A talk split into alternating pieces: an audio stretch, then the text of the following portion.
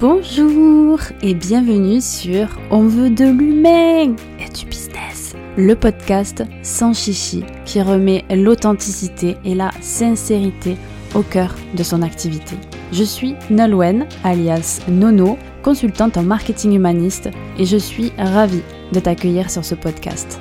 À travers mes épisodes, je souhaite te partager des astuces concrètes pour développer ton activité, mais également te montrer à travers de rencontres inspirantes nous sommes tous humains. Alors, si ce que je dis te parle et te rend curieuse, curieux, je t'invite à t'abonner pour ne rien manquer. Allez, c'est parti Hello et bienvenue dans l'épisode 10 de On veut de l'humain et du business? Aujourd'hui, je viens te parler de digital nomadisme. Clairement, on va plonger dans mon histoire de 5 mois en Asie. Je vais tout te raconter.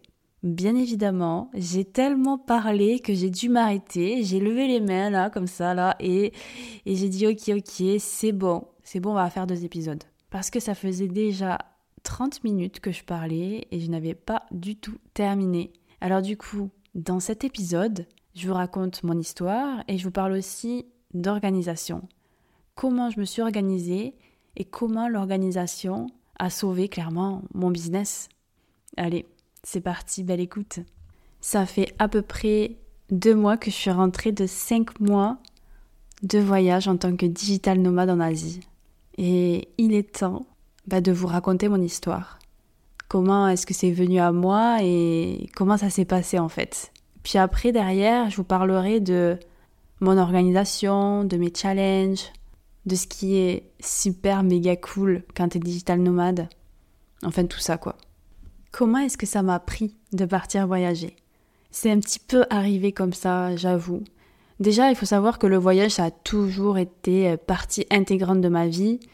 Euh, quand j'avais 20 ans, je suis partie en Australie alors que je parlais pas l'anglais. Je suis partie toute seule pendant 6 mois. Ma mère, elle était euh, un petit peu genre, tu veux pas partir en Irlande plutôt? Non, non, je vais partir en Australie. Ensuite, je suis partie en stage en Allemagne pendant six mois. J'ai signé un CDD là-bas pendant un an. Ensuite, je suis partie en Chine aussi faire euh, mon master 2. Donc ça a toujours fait partie de moi. Et même à côté, après, je voyageais à droite et à gauche. Et en fait, euh, je m'étais un petit peu perdue. J'avais euh, perdu cette flamme vraiment du voyage. Et en août, je me suis séparée et j'avais même plus l'envie de voyager. C'est ça qui était dingue. J'avais plus rien qui me retenait, mais j'avais pas l'envie. Mais à un moment donné, il y a eu un déclic et j'ai vu une story d'un ami et il est en Thaïlande. Je voyais ses stories, elles faisaient rêver et c'est exactement ce que je lui ai dit. J'ai dit "Oh là là, tes stories, elles me font rêver." Et il m'a dit "Bah t'as qu'à venir." Et en fait, un mois et demi plus tard, je crois, j'étais avec lui au Laos. En fait, c'est vraiment arrivé comme ça. Donc, je suis arrivée en Thaïlande d'abord, à Bangkok pour être précise, pendant, euh, je sais pas, une semaine. Puis après, c'était les vacances. Pendant, je m'étais mis deux semaines et demie. Enfin non, de base, je m'étais mis deux semaines. Je vais euh, voyager avec du coup euh, ben, un ami à moi au Laos et c'est genre je coupe complètement des réseaux, de mon business, de tout et puis je pars quoi. C'est ce que j'ai fait. Je l'ai rejoint au Laos avec d'autres personnes et là c'était juste euh, c'était juste dingue. Les paysages, la culture, j'ai complètement déconnecté de mon activité. J'avais planifié, je te raconterai plus tard, mais j'avais planifié euh, tous mes posts, donc du coup, c'est comme si j'étais encore active sur les réseaux, mais j'étais pas là. Je vivais juste ma best life, vraiment. Je vais faire quand même une parenthèse sur ça, sur le fait que c'était ma best life. J'ai vraiment kiffé. Le Laos était vraiment amazing, mais j'ai aussi été très très challengée tout ce voyage, c'est venu me transformer en profondeur parce que j'ai vécu énormément de choses qui sont venues me travailler sur euh, mes traumas, sur ce que j'ai vu quand ce que j'ai vécu quand j'étais euh, plus jeune. Et le Laos, le Laos, euh, relationnellement parlant, ça a été très difficile. Ça a été difficile, même si j'ai fait de très belles rencontres. ces personnes-là, elles sont venues me challenger et me faire revivre une ancienne version de moi que je devais prendre dans mes bras parce qu'elle en a chié, elle en a souffert dans sa vie, euh, relationnellement parlant. Je sais pas si toi, t'as as un peu de difficulté euh, de façon relationnelle. Et le Laos a été ça. Donc ça a été amazing, c'est-à-dire que tous les retours maintenant que j'en ai, c'est euh, c'est juste waouh par rapport à tout ce que j'ai vécu. Mais quand j'étais là-bas, euh, ça a remué sévère, sévère. Hein. Puis après, dans mes plans, c'était je fais deux semaines au Laos, je retourne en Thaïlande et je, je reste à Chiang Mai, qui était censé être le spot du digital nomade. Mais attends, avant que je te raconte ça, on retourne un petit peu en arrière. Mes vacances au Laos. Au final, ça n'a pas été deux semaines, ça a été trois semaines en tout. Après avoir fait le Laos, je suis remontée par le nord de la Thaïlande. J'ai fait deux trois stops touristiques et puis j'arrive dans la fameuse ville de Chiang Mai. Vraiment, chaque personne que je rencontrais me disait Ah, si j'ai une ville où j'habiterai, ça sera Chiang Mai. Tu vas trop être bien là-bas. C'est une petite ville tranquille, c'est pas aussi grand que Bangkok. T'as la montagne à côté. Mais moi, dans ma tête, en fait, je me suis dit, ah ok, c'est trop bien, ça va être une petite ville trop cool, euh, où tu peux te déplacer à pied, où euh, t'as les montagnes à côté, genre un petit truc tranquille, quoi. Je suis arrivée là-bas, la claque, première claque de mon voyage. c'est pas du tout tranquille. En fait, c'est une grosse ville. Il faut savoir qu'il y a énormément de voitures, énormément de trafic, énormément de bruit. Moi, je venais de passer deux semaines et demie au Laos, où là-bas, bah, c'est très très tranquille. C'est la nature. Et là, je débarque dans un endroit où en fait, euh, c'est la ville, quoi. Donc euh, ça a été très très dur. Ça a été très dur parce que je n'ai pas réussi à trouver ce que j'attendais sur place. Vraiment, de base, j'étais censée y rester deux mois et après repartir en France. C'était mon plan. Bon, ça s'est pas du tout passé comme ça, vu que en fait, ça ne me plaisait pas. Je n'arrivais pas à trouver un logement qui puisse vraiment me correspondre, c'est-à-dire où est-ce qu'il y ait du calme, mais en même temps un petit peu de vie, qu'il y ait de la bonne Wi-Fi, qu'il y ait euh, un côté très local. J'avais besoin, moi je vais pas en Asie pour trouver euh, les cafés occidentaux. Je vais en Asie pour aller parler avec des personnes locales. Et c'est là où on va voir la magie de la vie. Parce qu'à un moment donné, j'ai visité un appartement qui était vraiment parfait parfait pour moi. Il était calme. Il y avait la piscine, la salle de sport. Ah non, il n'y avait pas la salle de sport. Mais euh, l'appartement tout neuf, il était hyper grand, pas cher. Il était dans un endroit euh, très très euh, local avec le marché et tout à côté. Enfin, c'était vraiment parfait et il y a eu des petits couacs, il s'est passé des petites choses. Alors là, on entend mon chat, voilà, en arrière-son, et j'ai pas envie de répéter. Alors tant pis, on restera avec le chat. Et il s'est passé que, en fait, le proprio, il m'a clairement foutu un gros vent. Il m'a dit, bah en fait, euh, je te loue pas.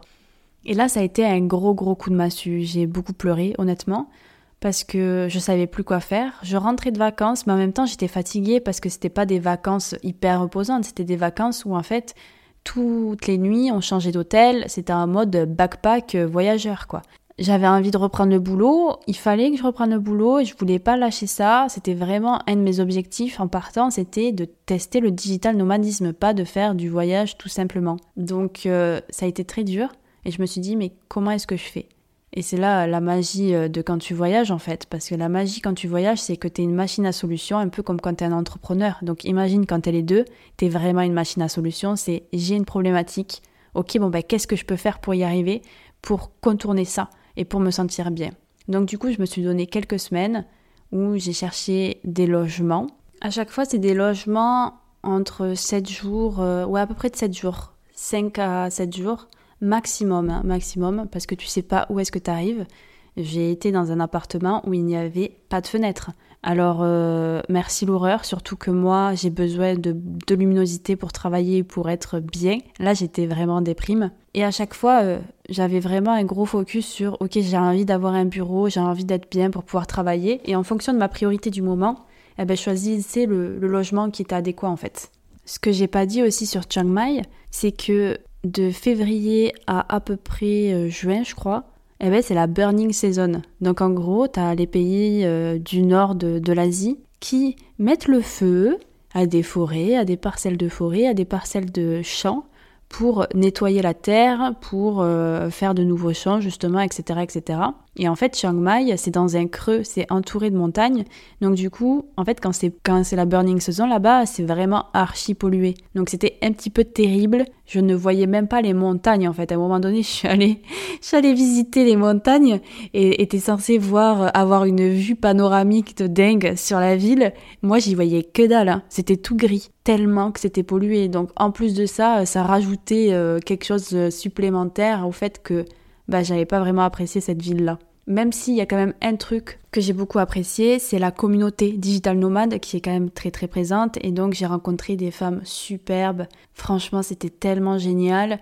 Euh, j'ai fait mon anniversaire avec elles, j'ai passé de très très beaux moments avec elles. Donc euh, il n'y a pas que du négatif, il n'y a jamais que du négatif de toute façon. Et puis la magie de la vie en fait, la magie de la vie parce que parce que tu vas voir la suite. Donc en fait euh, j'ai pris quelques semaines de logement, je me suis donné trois semaines je crois. Je me suis donné trois semaines et après je me suis dit ok il faut que je trouve un nouvel endroit et donc ce qui m'avait popé c'était d'aller sur les îles dans le sud pour aller fuir un petit peu la pollution et pour aller à la plage quoi tu vois. Et j'ai cherché l'endroit qui était le moins touristique, le plus calme. Genre la nana, elle en avait tellement ras les fesses des voitures et tout ça et du monde qu'elle s'est dit je veux être tranquille. J'avais même trop peur parce qu'il y avait quelques personnes qui disaient ouais cet endroit-là on s'y ennuie et tout ça. Mais je me suis dit bah c'est quoi? J'y vais quand même. Et c'est l'île de Kolanta. Alors déjà tu vois ça s'appelle l'île de Kolanta alors euh, ça me donnait encore plus envie tu vois d'y aller. et en arrivant là-bas, c'est-à-dire que le moment où j'ai posé le pied là-bas, je me sentais tellement bien je savais que j'allais être trop bien. Et ça n'a pas raté parce que c'est vraiment mon endroit coup de cœur. J'ai eu deux coups de cœur pendant mon voyage. C'est vraiment Kolanta euh, et Ahmed, que tu verras, euh, que je te parlerai euh, par la suite. Et, c'est une, île un petit peu reggae, très calme, très chill, très communauté, friendly. Enfin, tout qui était parfait en fait, là-bas. Et en même temps, j'avais un logement qui était euh, au top level, au top level, pas cher. Euh, vraiment, c'était paradisiaque. J'ai rencontré des gens de dingue là-bas aussi. Tout était bien. Ensuite, j'ai rejoint, euh, parce que mon visa s'était terminé en Thaïlande, j'ai rejoint une copine en Malaisie. Donc, elle m'a rejoint à Kuala Lumpur. Coucou Marine, si tu passes par là. Et ensuite, donc déjà la Malaisie, Kuala Lumpur, on n'a pas du tout aimé. en termes de culture, c'est totalement différent. Et puis, en tant que femme, c'est pas facile. Euh, t'es vraiment regardé comme un morceau de viande, tu te sens pas en sécurité, c'est très très très très grand, il n'y a pas vraiment de centre-ville. J'ai vraiment pas apprécié, il n'y a pas énormément de choses à visiter. Euh, c'est Heureusement, on avait un bête de logement. Même si je me faisais réveiller tous les matins par la mosquée à 5 heures du mat. Oh, j'avais oublié ça, c'était horrible. Tous les matins, à 5 heures du matin. je me faisais réveiller par le chanteur de mosquée qui était en face. Voilà, j'étais fatiguée, j'en pouvais plus, mais il y avait une piscine de dingue. Voilà, et au moins il y avait ça quoi. Et dernier stop du coup, qui n'était pas prévu, hein, la Malaisie et Bali qui arrive après, c'était pas du tout prévu vu que j'ai décalé mon avion. En fait, j'étais censée rentrer après trois mois et j'ai pas du tout fait ça. J'ai annulé mon avion et je suis partie à Bali avec euh, Marine et on est resté à Ubud au début et puis là pareil, euh, c'était pas ouf du tout. On était vraiment excentré du centre-ville et c'était un petit peu terrible parce que autant qu'en Thaïlande, quand t'es un petit peu excentré, t'as de la nourriture partout. Là-bas, t'étais vraiment seul, il y avait rien, t'avais rien à faire. La wifi était vraiment nulle, tu pouvais pas bien travailler, enfin bref, tout, tout caca quoi, tout caca. Euh, Ubud, c'est blindé à mort. Quand on est allé dans le sud, après on s'est séparé avec Marine mm, parce qu'elle allait rester plus longtemps dans le sud. Moi j'ai fait euh, deux semaines dans le sud, ça a été horrible. J'ai vraiment pris ma deuxième claque de mon voyage, c'était là-bas. Et c'est là où j'ai pris la décision euh, de rentrer en France pour faire une pause parce que c'était pas du tout pour moi, il y avait beaucoup trop de monde, c'était pas du tout local, c'était superficiel, tout ce que j'aime pas en fait. Et du coup, j'ai décidé de reprendre deux semaines de vacances.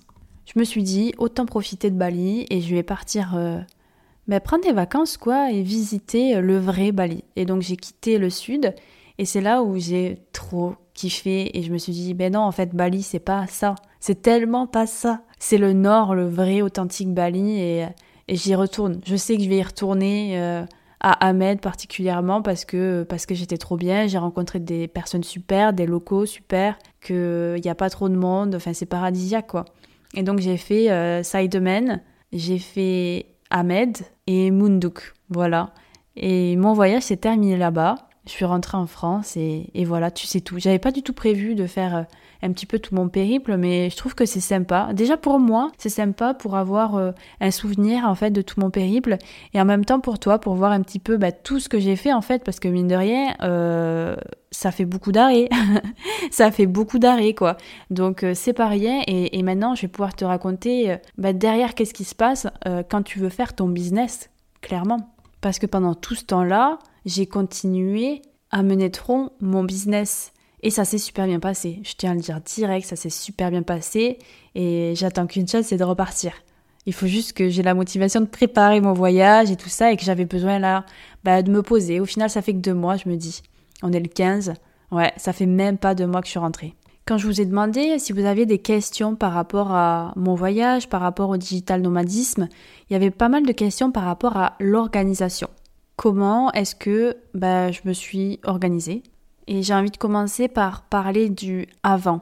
Avant de partir, j'avais déjà mis en place une organisation euh, pépite, vraiment pépite. C'est-à-dire que euh, décembre, janvier, j'ai retravaillé toute ma stratégie marketing pour, ok, qu'est-ce que j'ai envie d'atteindre dans six mois? Quels sont mes objectifs? Quelles actions je dois mettre en place pour pouvoir y arriver et je m'étais fait un rétro-planning, etc., etc., que j'ai modifié en fonction de mon voyage. C'est-à-dire que si je voyage, je vais avoir beaucoup moins de temps à allouer à mon travail, donc du coup, l'espace de temps où, par exemple, je mets en place mon podcast, il va être plus long, tu vois. Donc j'avais déjà commencé à faire ça, mais j'ai aussi organisé mes semaines quand j'arrivais là-bas. Avant de partir, j'avais déjà organisé les prochaines semaines avant de partir en vacances. C'est-à-dire que quand je suis arrivée à Bangkok, et que je me levais le matin, je savais que j'allais pas bosser le lendemain. Je savais que j'allais mettre une plage de travail le matin et l'après-midi, j'allais rien faire. Ou changement. Je crois même que je m'étais mis euh, visite le matin parce qu'il fait hyper chaud, donc euh, on en profite le matin et l'après-midi, je bosse. Je me suis rendu compte que ça ne fonctionnait pas du tout pour moi, cette façon de faire, et que c'était euh, journée totale. C'est-à-dire que je faisais une journée visite et je rentrais vers 15h et je profitais de la piscine et le lendemain, ben en fait, j'allais faire une journée totale de travail. Mais du coup, je m'étais quand même planifié, c'est-à-dire que je m'étais pas rempli, overbooké mon agenda, je l'avais bien organisé et je m'étais mis des actions. Je savais quoi faire en me levant le matin. Et ça, en fait, pour moi, c'était essentiel parce que quand tu vas à l'autre bout du monde, que tu es seul, que tu parles pas la langue, la culture elle est différente, en fait tu as tellement de différences que si en plus tu dois organiser ton business, mais merci au revoir quoi, c'est pas possible. Alors que si tu fais ton travail en amont avant de partir, ben c'est beaucoup plus simple une fois que tu arrives sur place parce que tu sais quoi faire et tu as un truc à moins à penser. Il y a aussi l'organisation euh, de la ville. J'avais déjà regardé quelles étaient les choses à, à visiter à Bangkok. Donc pareil en fait, en fait ma semaine, elle était vraiment archi organisée. Mais l'organisation, ça ne veut pas dire que tu te coupes de toute spontanéité. La, preuve, j'avais organisé ma semaine à Bangkok. Je savais les actions que je devais faire pour mon activité et je savais qu'est-ce que j'avais envie de visiter. Je m'étais même planifié, ok, jour 1, jour 2, jour 3, jour 4, bah arrivé sur place, euh, j'ai fait des modifications. Mais j'avais juste à euh, déplacer euh, un truc, deux trucs. Et ça, c'est beaucoup plus simple de dire, ah, en fait, j'ai envie de faire ça, mais j'ai pas envie de faire ça, plutôt que d'arriver et te dire, alors, je ne sais pas qu'est-ce que je dois faire, ni quand, ni comment. Enfin, c'est, pas possible. Ensuite, comment je bossais sur place. Et là, je reste dans la même optique. Je planifiais, donc je savais les actions que j'avais à faire tel mois, telle semaine, etc. Je les mettais dans mon agenda mais je n'hésitais pas d'une semaine à l'autre de venir modifier et même d'une journée à l'autre de venir modifier parce que c'est ça aussi être entrepreneur, c'est si jamais t'as pas de call client et que t'as pas envie de bosser et que t'as envie de visiter, bah attends, tu vas pas être pas productif devant ton ordinateur et rien faire alors que t'as euh, T'as une ville à visiter, t'as des temples à visiter, t'as plein de choses à voir, t'as des gens à rencontrer. Non, c'est mort. Donc en fait, c'est à la fois être organisé, mais à la fois te laisser l'espace aussi de, à la spontanéité, à modifier ton, ton agenda et c'est encore mieux. C'est encore mieux parce que les moments où tu travailles, je te dis que t'es méga productif. Hein. T'es méga productif et les moments où tu travailles pas, ben en fait tu laisses tomber ton business et t'es juste en, en plein kiff. C'est tout. Mais généralement, comment je fonctionnais, c'était le matin, je bossais, et l'après-midi aussi. Hein. Mais je finissais tôt, et j'allais profiter. Ensuite, j'allais visiter, j'allais à la plage, tout ça, tout ça. Et après, il y avait des journées où, bah, des journées, ça pouvait être lundi, mardi, mercredi, jeudi, vendredi, samedi, dimanche. Voilà, quand je le voulais, eh ben, euh, je partais faire une journée snorkeling. J'allais faire euh, une rando. Je me laissais en fait euh, le choix, le mouvement et, et l'intuition aussi. Mais tout en mettant de la structure. Parce que sans structure, pour moi, c'est pas possible. J'ai vraiment envie d'insister sur ça parce que c'est ce qui m'a sauvé d'avoir une belle organisation et de ne pas aussi changer de localisation, d'endroit euh, tous les 3-4 euh, jours quoi. Ça c'est pas possible si tu veux monter un business et que tous les deux jours tu vas dormir à droite et à gauche pour voyager et faire tout un périple. Bah en fait c'est pas possible, ça tu le fais pendant tes vacances. Et je me souviens que juste avant que je parte, j'ai euh, un entrepreneur qui m'a dit oui, je connais plein de, personnes qui, qui, sont parties voyager et en fait ils n'ont pas réussi à tenir leur business en même temps. Sauf que moi c'était vraiment un gros challenge pour moi, c'était genre je veux ça. Et ça m'avait stressé. Donc j'étais encore plus organisée en partant. Parce que je m'étais dit c'est mort, moi ça va pas m'arriver, je vais y arriver. Et je vais organiser pour, euh, pour éviter ça. Et en fait c'est la meilleure chose que j'ai faite. Si j'ai un conseil à te donner, c'est de bosser ton organisation avant de partir. Si tu décides de partir trois mois, organise-toi sur cinq mois, au cas où, hein, au cas où que tu annules ton petit billet comme moi et que tu restes plus longtemps. Et bosse sur ton rétro-planning, on appelle ça en marketing. C'est-à-dire, où est-ce que tu as envie d'arriver Quelles sont les actions que tu dois mettre en place pour pouvoir y arriver Et tu les places dans le temps, genre janvier, je vais faire ça et ça et ça, février, je vais faire ça, ça et ça, mars, je vais faire ça, ça et ça, etc. etc. D'avoir déjà une vision d'ensemble sur qu'est-ce que tu dois faire, comme ça, une fois que tu seras sur place, bah, ça sera plus simple pour toi d'organiser tes semaines et tu n'auras pas à réfléchir à toute la stratégie à mettre en place parce que tu l'auras déjà faite en amont. Deuxième chose, c'est de préparer ton arrivée. Bien sûr, préparer l'hôtel et tout ça, mais qu'est-ce qu'il y a à visiter sur place? Où est-ce que c'est situé? Et de commencer déjà à t'imprégner là-dedans et d'organiser ta semaine en gros. Voilà, ça serait vraiment ça euh, si j'avais un conseil par rapport à l'organisation. Il y a une autre question qui est pas mal revenue, c'est par rapport aux hôtels et aux logements. Comment est-ce que j'ai fait pour trouver des prix attractifs, des logements attractifs? Est-ce que j'ai resté longtemps, pas longtemps? Sur combien de jours je restais? Je vais pas mentir, c'est l'une des choses les plus compliquées quand tu voyages en tant que digital nomade parce que c'est pas comme si tu fais euh, un voyage normal euh, en backpack, t'as pas besoin d'avoir la wifi, d'avoir un bureau, etc., etc. T'as juste besoin d'un endroit pour dormir et puis basta, c'est tout. Alors que justement, quand tu es digital nomade, ben en fait, ça dépend aussi si, si tu n'aimes pas travailler en open space avec d'autres personnes, si tu as besoin d'être seul, il y a plein de facteurs, c'est pour ça aussi qu'il est important de savoir euh, ce que tu veux toi et ce que tu as besoin pour travailler. Moi, je sais que j'avais envie de retester l'open space, mais normalement, c'est pas du tout pour moi. J'aime être euh, tranquille, seule. Donc, je voulais un logement qui ait un bureau, qui ait une très bonne wifi, qui soit lumineux, qui soit bien placé. Ouais, ça fait pas mal de critères.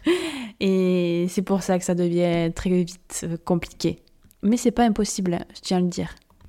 Comme partout, enfin souvent là-bas quand même en Asie, ils ont des photos de malades et en fait euh, genre euh, quand tu arrives là-bas ça correspond pas du tout aux photos. c'est vraiment ça c'est chiant. Franchement il faut leur dire hein, stop. C'est vraiment un marketing, euh, c'est un peu comme les promesses marketing là. Hein, genre tu vas gagner 10 000 balles en suivant ma formation euh, par mois et qu'au final c'est juste on te vend du fantasme. C'est pareil, là on te vend des photos, euh, la wifi trop bien et tout ça, mais en fait euh, quand t'arrives là-bas c'est c'est du superficiel quoi. Ça, ça cache beaucoup de choses et même des fois ils ont pris la photo je sais pas quand, mais ça devait être il y a 15 ans. Voilà. Et du coup par rapport au logement, généralement je prenais entre 4 nuits je vais dire à une semaine, pas plus. Je crois qu'un jour j'ai fait plus, et j'ai plus jamais fait ça. Plus jamais, plus jamais, plus jamais, parce que c'était justement le logement qui n'avait pas de fenêtre là. Donc en fait, t'es vite déçu. Donc euh, c'est important de ne pas prendre trop de nuits au même hôtel, Mais d'un côté, si tu prends juste une ou deux nuits, bah, en fait, ça fait beaucoup de recherche et beaucoup d'énergie à perdre. Et tu dois déjà faire tourner un business où tu dois porter 25 euh, casquettes différentes d'entrepreneur. Et en plus de ça, tu dois euh, chercher tous les soirs où est-ce que tu vas dormir euh, le lendemain. C'est pas possible. Donc, il vaut mieux faire sur une semaine. Voilà, je pense qu'une semaine, c'est pas mal. Quatre jours à une semaine. Comme ça, tu as le temps en fait de te faire un petit peu tes marques à l'endroit, euh, dans les alentours, savoir où est-ce que tu peux manger, ce que tu peux visiter. Bah, tu te sens un peu plus euh, chez toi entre guillemets quoi.